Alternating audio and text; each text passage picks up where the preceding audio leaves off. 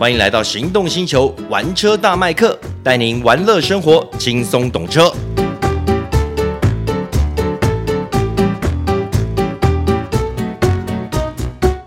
Hello，大家好，欢迎收听玩车大麦克，我是麦克汪廷二，哎，我是导叔导观众，今天要为大家介绍的，呃，又是电动车，嗯，但是呢，这台电动车是比较高级的，是，它是 BMW 的 i5，哇，听到这台车，我眼睛都亮了起来了，是这台车子呢。呃，我跟你讲一下这个 B N W 的策略哈，嗯、应该讲说是范德这里的策略，总代理的策略，他是先把全新第八代大改款的五系列，嗯、先用 i five 来当这个领头羊，嗯，对，先摇这个旗子的是 i five 电动车。哎，我觉得我觉得 OK，因为最起码这台车它是可以当成是一种形象牌来打，对，它也是一个话题啊、哦，是对。那事实上，呃。大改款的五系列，当然它包含有五二零、五三零等等的这些车型。那当然未来一定有 M Five，嗯，而且还有 Touring 对车，是的，对。那这款车子，呃，当做这个领头羊哦，车系的领头羊是有，对刚刚导叔所说的是有原因的，因为它是电动，它有话题。然后呢，它也某种程度代表它的这个形象，是对他们这种科技未来的先驱者的这种感觉。因为毕竟 B N W 它现在在整个电动车的经营上是非常积极的。是，那它几款车都卖得很棒，哇、哦、，iX 这个 iX One 等等的车款都卖得很棒，包，包含我们今天要介绍的 i 五呢，哇，也是卖到翻了。哦，对，它这个接单的非常情况非常热络，嗯，目前已经大概有超过六百台了嘛，哇。六百台，我的心里想说，哇，这个电动车五系列房车型的可以卖这么好，是为什么？我试过以后发现，哎，确实会有人买单。对，尤其是你看过实车，嗯，甚至试过实车以后，你会喜欢它。我觉得它这一代的质感做的还不错，这个质感很好，嗯，很好。当然了，它同样的也是我们之前有聊到电动车，它为了。呃，环保这个议题这个方向，嗯，它的材料上面都会用一些环保、永续环保材质。哎，是，哎，不过这一次呢，哎，我们过往大家都知道嘛，BMW 的五系列跟宾士的 E Class 两个呢，在上市的大改款上市的时间都会交错，哎，可能一款上市了一两年以后，另外一款才会出现大改款嘛。是，没想到。这一次呢，两个都撞在一起了，对，居然 overlap，非常厉害，直接强碰。对，W 二一直接跟呃跟第八代五系列就撞在一起。G 六十，哎是，但是呢，他们两个的策略是有点不太一样的，因为呃 B N W 它这次是以啊、呃、五系列是以电动车物为作为一个。第一波的号召嘛，但是在 W 二一四 E Class 的部分那，还是维持它传统的呃汽油引擎，再加上四十八 V 的动力。嗯，它把这个 E Class 跟它的电动车款 EQE 分得很开，它等于是把这两块切开了。对，但是 BMW 其实上是放在一起来做的，所以两个的策略上是有点不太一样的。是的，那这这款车呢？在外观上面啦，其实基本上你看到它的外观，你就可以想象到它未来的油车版本大概是什么样子。嗯、但是当然，它因为是电动车啦 i 五在车身上面的设计也有不太一样啊。我们试驾的这款车呢是 BMW i 五。eDrive 四零 M Sport 车型。是。对，那事实上目前也只提供提供两种车型，对，一种是就是我们刚刚讲的 eDrive 四零，另外一种就是 M 六零了，对，M 六零就是它的最高性能版本了，对，那当然我们可以呃之后的话有机会试驾，我们再来跟报再跟大家报告这款车哦，但是这两款的马力输出差很多，差很多，因为一个是后驱，嗯、就是这个一四零 eDrive 四零是后驱，对，那这个 M 六零。是电子四驱，电子四驱，对，是四轮驱动的。对，我跟大家报告一个数字哦，这两款呢，虽然价格上差了一百多万啊，但是它的零到一百加速就好了，就差很多了。像以 eDrive 四零 M Sport，它的零到一百加速是六秒，可是呢，如果是 M 六零 xDrive 呢，哇，就厉害了。三点八秒，欸，差了将近一半呢。三点八已经是一个这种超高高性能房车的，哎，是设定。你想啊，一台破五米的五系列，三点八秒零到一百，哇，那是那是一个什么状况啊？对啊，我们刚刚已经讲到破五米了，是啊。顺便跟大家说一下它的车身尺寸，它的车身尺寸呢，长度五零六零，宽度一九零零，很宽哦，嗯、以一台房车来说很宽。对，然后它车高是一五一五，轴距二九九五，快三米了。其实我们这样听到这个数据了，基本上已经是跟以前古早以前的七系列甚至超过了，超过了，超过了。对，它比以前的七系列还大。哎，你有没有觉得现在的车子都是一代比一代大？对啊，这个是趋势，也是没办法，因为大家对空间的需求也越来越高。哎，是。那它车重。呃，会比较重，因为它是电动车，它的电动马达也比较呃，就是有这个电池等等的这些负重，车重是二一三零公斤。嗯，对。好，那既然它的车重都已经破两吨了，那各位听众朋友，如果你买了这台车呢，能不能进机械停车场，自己就多斟酌啦，因为破两吨了。诶，很多机械停车场是不能进去是的，不过这就是后话，就是你买了车的，或者是 买了车的时候再来还的。虽然它车高是够的，但是 对。嗯，它的重量很多机械车位是不容许这么重的车重。那我们看到它的外观，基本上呢就跟油车是一样的，但是重点在什么？因为它是电动车，它的车头的那个大鼻子哈，嗯，车头的双肾型水箱护罩是封闭式的，嗯，对，它们并没有并没有开启，对，但是它的边缘呢都还圈了一圈灯光，对，那 LED 灯，对，那大家在看的时候就是发现啊、呃，很多人没有办法接受。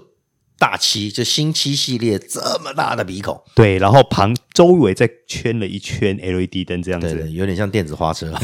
对，但是在 i 五上面就不会那么夸张了。虽然它的水箱护罩还是不小，嗯，但是呢，整体来说比较协调。哎，但说真的啦，我觉得以目前它这个世代的大鼻孔设计，目前我觉得看起来让我觉得最协调的就是五系列，就是五系列哈。是的。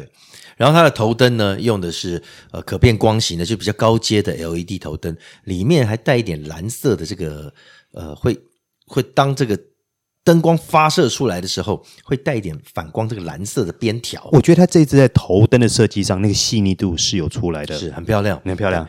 那整体来说啊，再加上这个 M Sport 套件，说真的，我看到这台车就很少看到一台电动车啦，嗯，能够做的这么杀。除了超跑、超跑型的电动车之外，是能够做的这么杀的，应该算是 i 五算就是排前面几名的。哎，是当然，如果你觉得它还不够杀的话，它还有套件可以让你选配啦。哦，它对 对，它有那个三万嘛，是三万多嘛？对，M Performance 套件，但是当然不是每一根都需要了。哎我个人觉得 M Sport 那个套件上去就很美了。哎，对。然后它的轮圈前后配的。因为它是用二十寸的，通常我们看到二十寸了以后，BMW 轮圈就是肯定是前后配的。嗯，前面二四五四零 R 二十，后面是二七五三五 R 二十。哇哦，这也是一个性能化的设定。嗯，搭配那个轮圈的样子也漂亮，搭配这整台车子，呃，非常科技化的这个外观，就是一个很杀的电动车啦。我说真的啦，我觉得这次的五系列在整个外观看起来的话是。当然，除了我们都会讲说它有什么前卫感啊、科技感这些，我们先撇开不谈。你看到它，你会觉得很有存在感，而且对你看到第一眼印象会很深刻。它那个气势啦，它的气势是够的，因为它也有一点这个七系列的味道。嗯，那个，但是我觉得它比七系列漂亮。哎呀，好，我附议。七系七系列比较沉稳一点啦，嗯，五系列还是多一些这种运动感跟活泼的感觉，而且还多了一点修长的味道。是，嗯，那如果相较于我们之前看到的这个 E Class 新的 E Class，我觉得 E Class 在新创新的程度上面就没有像新的这个 BMW 五系列像来的多。是，像你这代的 W 二一四，当然了，所以我我对它印象比较深刻的，反而是它车尾，因为它那个霸占港的尾灯。是还蛮特别，好不好看？我觉得见仁见智，但是它的确很跳，就长得很像呃消波块。对，网络上面很多人在在你要说钉也可以啦。但是但是我必须说见仁见智，好不好看？但是它的呃醒目度是真的不会辨认出来，尤其在夜间，你一看就知道它是全新的 E Class。是，好，我们回过头来，来讲我们今天的第八代五系列。对，好，那如果说进到内装哦。说实话啦，嗯，它没有给我非常惊艳的感觉。为什么？呃，是不漂亮吗？还是科技感不够？不是，是因为这个内装的这样整体的设计呢，其实，在 iX 啊或者等等的这些车型上面，你都已经看到了。嗯，也就是它有一个呃悬浮式的曲面大的数位荧幕，嗯，也就是由一个十二点三寸的呃仪表板，再加上一个十十四点九寸的中控触控荧幕，结合成了一个大的曲面数位的一个呈现方式。嗯，它科技感是绝对的足够了。嗯，对。然后你可以看到它其里面的内装，如果是以 i 五来说。它让我觉得最特别的是在于它的气氛灯的设计，嗯，它的气氛灯呢，已经不会像是我们通常气氛灯都讲这个渐层照明以前的啦，就是它在里面发光，然后透一个渐层出来，呈现出一个这个气氛感觉。但是它在 i 五身上，它直接是用等于像灯板啦，就是有一个灯板或灯块，一个发光的体，直接靠在它的整个仪表控台门板上面。然后灯光是直接发出来，嗯，当然它直接发过来不是照的照的死亮死亮，它当然也透过一些呃挡光的技术、扩散的技术，让它成为一个很温和的啊、呃、很有气氛感的这样子灯光照明。嗯，那如果在 i 五身上，它提供十五种的光线的选择，然后颜色颜色选择颜色的选择，我但我觉得十五种是有点少了，别人我向来在这个颜色的选择上面都少。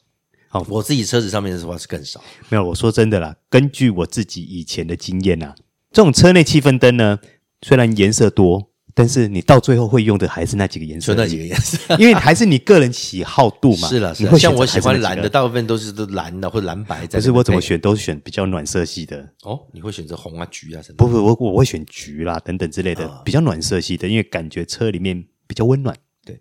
而且它这个发光板呢，它里面的这个设计是有点像这个钻石切割型的、水晶切割型这样的设计，就跟它的排档座上面，它的排档座包含它的排档杆那个小颗的那个排档杆，或者是音量控制的按钮。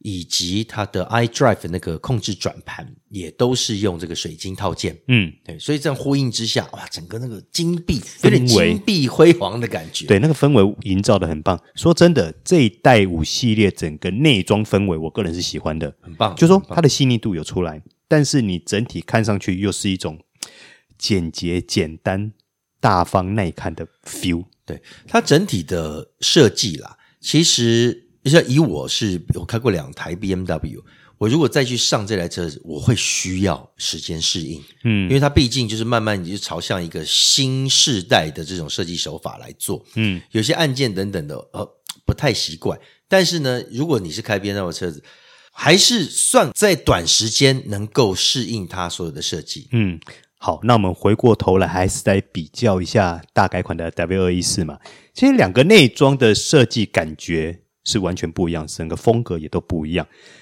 那我刚刚提过 i 五它给我的感觉就是比较沉稳、内敛、简单、简洁。嗯，那运动感也很强烈。是，那 W 二一四它给我的感觉就是它走的比较前卫、流行一点。当然，它质感也不错。就是说，其实两款车在内装质感营造上都不错。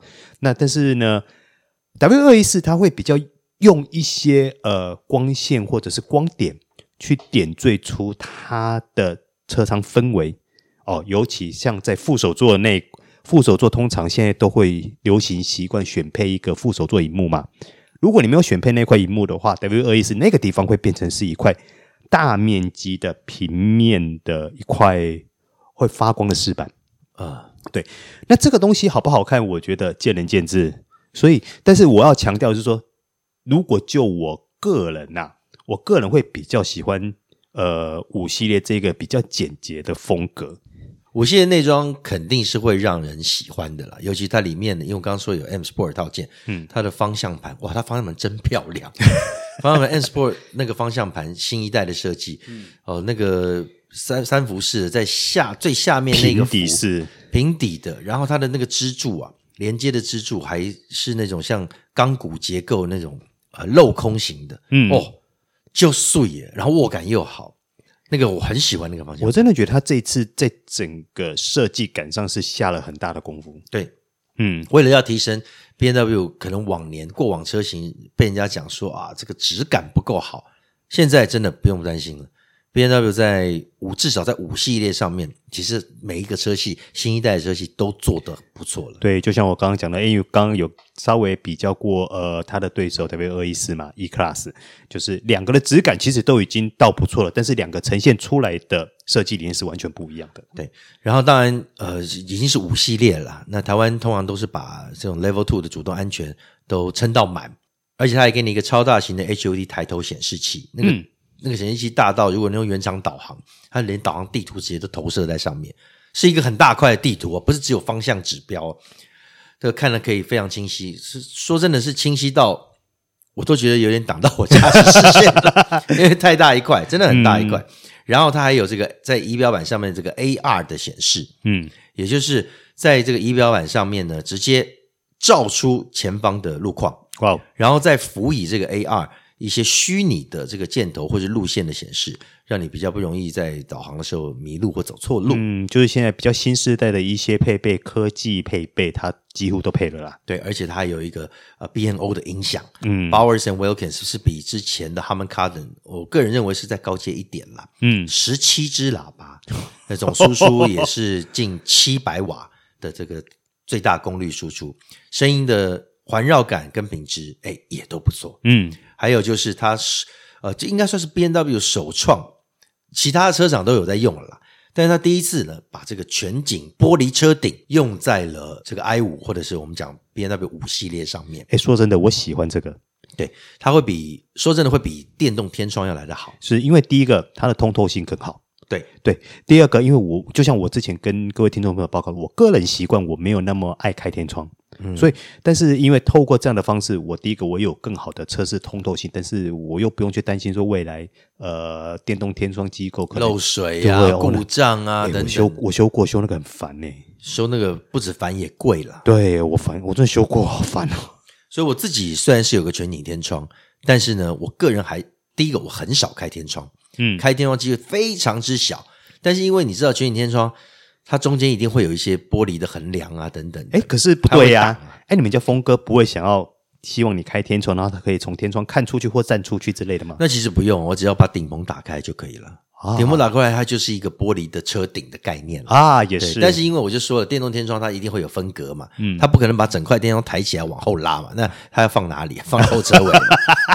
所以它一定会有一个分隔，不会是全部开。对，但那个分隔就会造成视野上面的一些障碍嘛，嗯，阻碍了，嗯。所以全景玻璃车顶是一个比较，我对我来说是比较务实、更好的一个设计。哎，是我喜欢这个部分。好，那当然其他配备包含什么无线 CarPlay 啊、Android Auto 啊等等。对啊，BMW Operating System 啊，对，八点五系列，对新的八点五系统，哎，蛮好操作的哈。这都是它的标准配备。然后它的座椅呢，它用的是。哎，也同样是永续环保材质的，也就是人造皮的设计。哎，我发觉现在越来越多车商采用这个东西，耶，是啦，因为它我不确定它是比较省成本啦，嗯，但至少它符合环保的概念。对，像我们之前聊过的 EV 呢也是使用类似的材质嘛。对啊，X5 也是啊。哎、当然，它有真皮的材质可以选择啦。嗯，对啊，所以所以有人才会讲说啊，这个是偷料啊等等。但是你要想好往好方面想了。这样子的材质其实看起来还不错，最重要是好保养、好清洁。因为皮的话呀，啊皮的话还是有些个性在嘛。是是啦是啦，那个裂掉了，我那个心会痛。哦，好痛，对啊，好痛，对啊。然后再看到后座空间，后座哈，它这个在这个中间角的地方提供。两组恒温空调，也就是它的，它基本上是四驱恒温空调。嗯，你左右两边的乘客都可以自己控制它的温度啊、风量等等的。嗯，然后总共有四个出风口，除了中间的这个控制座这个上面有两个出风口之外，在 B 柱的地方也有两个出风口，所以基本上它后座的乘坐舒适性都还算蛮 OK 的。对，至少在空调上面是这样子了。嗯，但是我比较没有办法接受，因为开 SUV 太久了。在以这个五系列，它的空间对我来说，我还是就会觉得局局促啦。嗯，虽然它的空间不小，坐进去呃的感受啊，不会让你觉得小啦，不会小。它的纵向空间，尤其纵向空间跟横向空间，嗯，很大。对对，但是是高度啦。但是如果说以它将近三米的轴距来说，你说它后座膝部空间有特别大吗？其实老实说没有。其实跟上一代比起来好一点点啦，呃，就差不多差不多。好，但是呢，我们又要再投射到 W 二一四 E Class 身上了，因为呃后座相同的位置，导数两边都比较过。其实说真的，这一代 W 二一四 E Class 乘坐出来的膝部空间表现，跟这一次的五系列。伯仲之间差不了多少，对，他们其实都设计上面好像都各自有这个默契在，就是彼此有讨论过。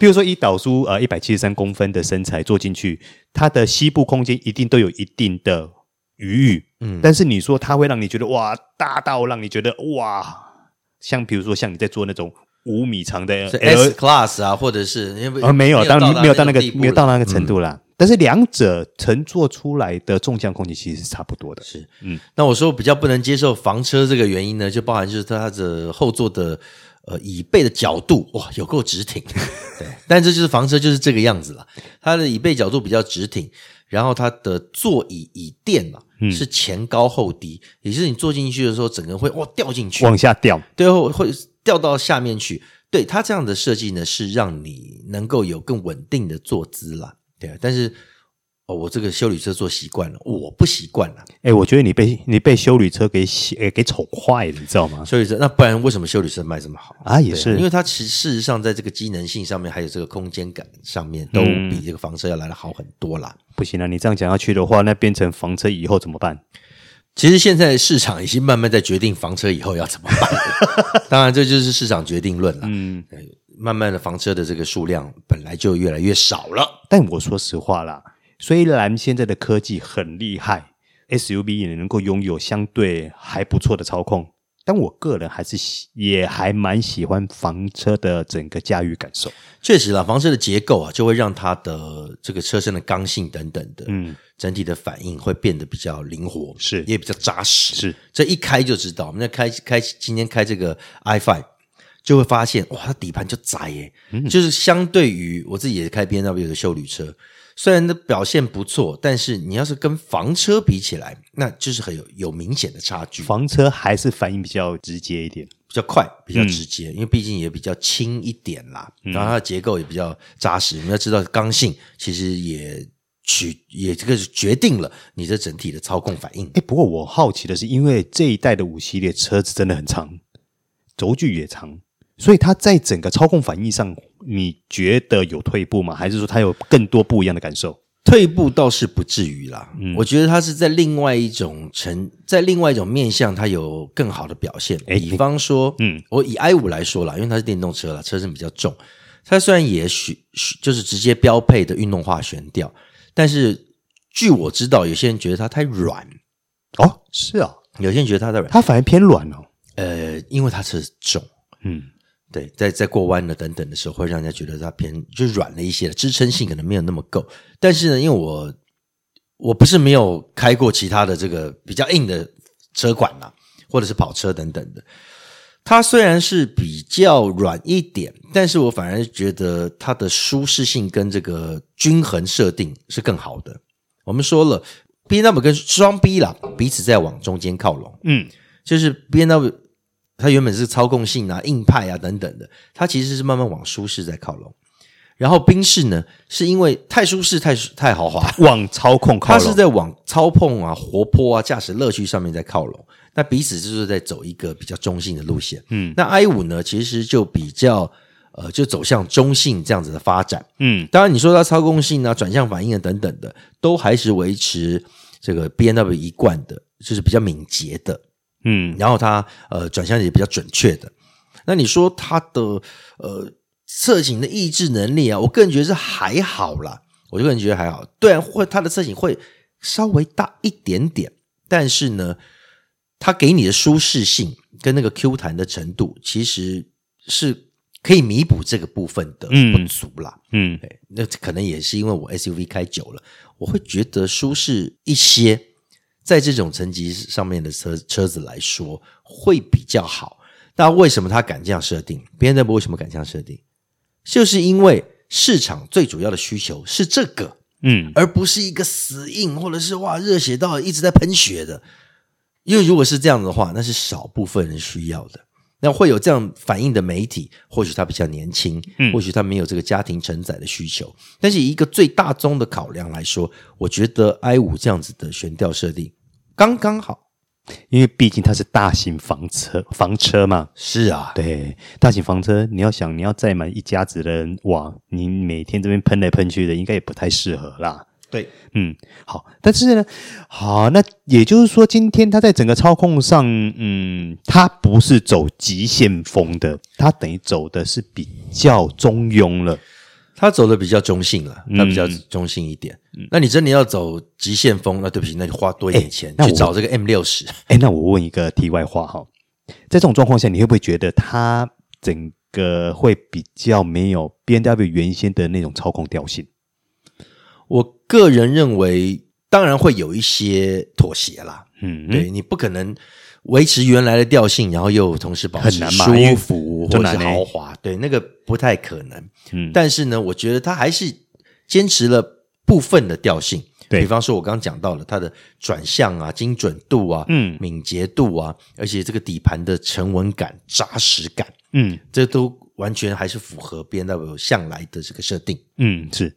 然后，因为这次你设你所试的是 eDrive 四零嘛，四零 M Sport，它毕竟毕竟不是 M 六零嘛。对，那在整个动力表现上呢？你个人认为？哦，动力表现我觉得真的还不错啊、哦！是啊，对，它有马力就三百四十匹，嗯，对，扭力也有四十三点八公斤米，听起来就很蛮好用的、啊。对，但是它的扭力啦，其实平常大概都给到四百牛顿米，也大概就是四十出头公斤米。嗯，其实平常是这样的输出，它只有在你方向盘左边有一个拨片，嗯，它它没有换挡拨片，它只有一个拨片，左边的叫 Boost，嗯。当你按下这个 boost 的时候，它才会给你十秒，每按一次十秒，十秒的四十三点八公斤米最大扭力输出，也就是让你在超车啊等等的时候有更强的动力。不是那种感觉，有点像什么，你知道吗？听起来有点像，你还记得早期我们在玩什么小气？啊，对对对，就有点像闹死那种那种感觉啦，或者是霹雳霹雳游侠里麦克，他每次都按一个 turbo 键，什么东西的，按你又喷呢、啊哦。你讲霹雳游侠就知道你年纪啦、啊。我现在都，你看我都不敢举这个例子。我是啊，霹雳游侠里麦克这样。对，重点是呃这样子的设计，我觉得是 OK 啦。嗯、对他给你一个 boost。的这个设定在这个地方，那平常呢就不要太冲，不要太猛，嗯，但是它同样也给你非常多的驾驶模式选择，有所谓的 personal 这种个人化模式，其实它的个人化模式就是所谓的一般模式了，哦，然后它也有运动，它也有节能，那同时它也给你了什么放松模式啊，什么 relax mode，就是按下去以后，那个呃车顶的顶棚会关起来啊，然后给你一个比较呃比较舒服的一个环境让你驾车，还有给一些。呃，很很像那个水晶音乐啊，好像在按摩按摩场里面，就整个情境设定上多了一些情境设定了。对对对对对，嗯，但我觉得那个开了会睡着了，所以 基本上我就那那两个设定就给有需要的人用了。没有那个适合什么，你知道吗？就是可能你今天哎开的有点累了，你今天进休息站，你把这一个情境模式开下去以后，诶反而会提升你可能休息的助眠功效。啊、就是开车的时候不要用这个模式这样。然后其实基本上它的 personal 就是一般模式、运动模式跟节能模式三者的差异也算明显。嗯，运动模式下哇很很很冲，因为它有一个模拟的引擎声浪，就假的引擎声浪，在你按下运动模式的时候，它的引擎声浪会变得更大。更明显，就突然像哦这样子，这种声音就出来了。然后它的这个座椅哦，在你按下运动模式的瞬间，它的座椅两侧的这个支撑翼哦，这个碟翼哦，会瞬间缩紧哦，对，会瞬间缩紧。然后它整个车舱的这个气氛灯的氛围也会变不一样，变成蓝红配色，会变蓝红配色。现在都要这样玩就对了，对，都都要这样玩，对。然后它的这个相对它的这个电门输出等等的这个冲劲，哎，真的有强，嗯。基本上它的三百四十匹加上它的呃这么强大四十三点八公斤米的扭力，已经是 BMW 的油车的四零 i，嗯，四零 i 的设定了，也就是它的三点零升直六涡轮引擎的设定了，嗯，对，它的动力输出已经这么高了。诶，那这样我有个问题哈，呃，因为它这次配置的电池容量也不小，呃，八十三八十三点九千瓦小时嘛，然后它的公布数字是呃 eDrive 四零 M Sport 它的续航里程是。五百八十二，对，五百八十二公里是 WLTP 的嘛？是。那你实际上在开的在试驾的过程中，你觉得它的电容量在掉的话，有符合你预期吗？还是说它可能比如说它今天在运动模式，啪一下子就掉很快这样？呃，会，确实也会。然后加上因为我们拍摄试车拍摄等等，我们很多状况就是放在那个地方，它让它吹冷气，嗯、那也就是耗电嘛。对。然后我们又是在山路上面，就是并没有一直持续的驾驶啦。嗯。然后驾驶的时候又特别的凶，嗯，所以它事实上它的耗电量是会比这个 WLTP 测试值要弱，一定会弱，对，而且它的这个车身在这个车子电脑上面显示呢，我那时候一拿到车，九十九帕的电量，它只有大概四百零四，大概四百出头，嗯，那表表示之前的人应该也超开很凶了。大家都开很凶啊，开到 i 五谁不会开的很凶，对不对？对，又是 BMW 的车子，那它当然会视你的实际驾驶的状况、你的驾驶风格来判定你的数据。嗯，但事实上减少电量，我试了一天了，它的电量也不过就是从呃一，我就想讲一百趴好了，一百趴一直到。七十多趴还没有破，还没有降到七十以下。嗯，那听起来还 OK，还可以接受啊。其实是还可以接受的了。嗯，对，因为毕竟它的最大续航力到五百八十二。对，你打八折有多少？对，对啊，我算一下啊，五八四十，八八六十，它不还有四百五、四百六啊？对啊，这基本上它有四百五、四百六，长途旅程基本上不用太特别担心。嗯，那这样其实对很多人来说应该还算符合需求。对，你真的怕，你就用 efficient 这个这叫节能模式来开，不行，不爽。开起来不会爽，那这个我就要跟导叔说了。真的，其实它节能模式的力道就很棒哦，真的啊。对，它的节能模式的力道，我个人觉得应该就有大概像五三零三零 i 这个哦，那听起来还不错啊，这样子的输出等级了。是，那听起来还不错哦。对，其实就很棒了。嗯，啊，那如果说你用 Eco 模式来说的话，哇，那搞不好你的续航里程会表现会更好。对，嗯，那我们都看到这个电动车通常都会有透过有些车子是用这种原本的方向盘的换挡拨片来调整它电机刹车的效能啦。就是如果说电机刹车效能强的话，它在你回油的时候、回电门的时候，它的那个反作用力，也就是刹车的力道会比较大。嗯，但是呢，BMW 并没有这样做哦，它把这个设定呢全部把它放在你的界面里面。你必须要透过呃整个 OS 系统进入到里面来做设定。那它有主动、高、中、低四种设定。嗯，那基本上它是维持主动式的调整。我觉得这样是好的，因为高中低说真的，你各种状况你不一定随时能够调整。对，但是呢，它用主动式，它是自动的 adaptive adaptive 这样子的设计。嗯，它帮你来控制。比方说啦，你电量快不够了。那它就是加强一下这个电机刹车回电充电的效果，对，让你能够拥有再多一点的里程，嗯，而且它的主动式不会让你觉得很，不会让你觉得不舒服啦，因为基本上我说我刚刚的电量都在大概七十帕以上，嗯，所以它基本上它的电机刹车的设定都是比较低的，嗯，所以回油的时候回电门的时候会比较没有那么不舒服，smooth 一点，对，嗯，即便是它也有 B 档。进入到 B 档，它的不舒服的感觉也不会这么强烈哦。你说那个顿挫感也没有那么明显，也没有那么明显。嗯，对，它还是顾虑到整个这个乘驾感受了。嗯，所以基本上它在动能回收这一块大体上的考量还是以舒适性为主喽。呃，应该这么说，对，嗯，因为毕竟这种等级的车子啦，你也不能做得太不舒服了。嗯。好，那到呃我们这一集的最后呢，要跟大家报告一下它的售价啦。好，好，呃，今天所试驾的 i 五 eDrive 四零 M Sport，它的售价是三百二十九万。嗯，三百二十九万是比上一代 G 三十末期的五三零 i 还便宜哦。是啊，对，嗯，还便宜，所以基本上它这个价钱算是开的蛮合理的哦。我觉得个人，我个人觉得是开的不错啦。嗯，对，开的不错。好，那它另外一款呢，i 五 M 六零 X Drive，它的售价是四百八十五万。四百八十五万，老实说也没有非常的贵啦，以它的这个性能来说，嗯、而且它也有后轮转向、主动式悬吊等等的，大概能上的科技呃科技配备跟科技操控辅助系统都来了。都来了。对，嗯，就重点是你跟其他的高性能车在这个直线相杀的时候，不会，你会想要开这台车去相杀吗？我都已经开了 M 六十 X Drive 了，我当然要稍微相杀一下，至少拼直线嘛。啊，好吧，也是啊，对啊，直线不会输了，三点八秒，三点八不会输啦。我跟你讲，三点八秒，你跟很多超跑尬零到一百都不会输诶、欸，都呃，伯仲之间呐、啊，伯仲之间呐、啊，不会输太多了。对，呀啊，嗯，所以呢也难怪啦，就是我说刚刚讲到这个售价比之前五三零还便宜的话。哦，它为什么会卖这么好？不是没有原因的。是六百台耶，哇，动辄三百多万以上的车可以随便就破六百台。对，但是蛮厉害的。对空间机能有需求的，它还是有 Touring 版本的哦。嗯、我说 i 五哦，对，i 五有 Touring 版本，它明年应该是明年初会发表，嗯，国外会发表。范德是说明年中左右最快就会引进了、嗯。当然，如果说你喜欢油车的 Touring，它也会有。对，嗯。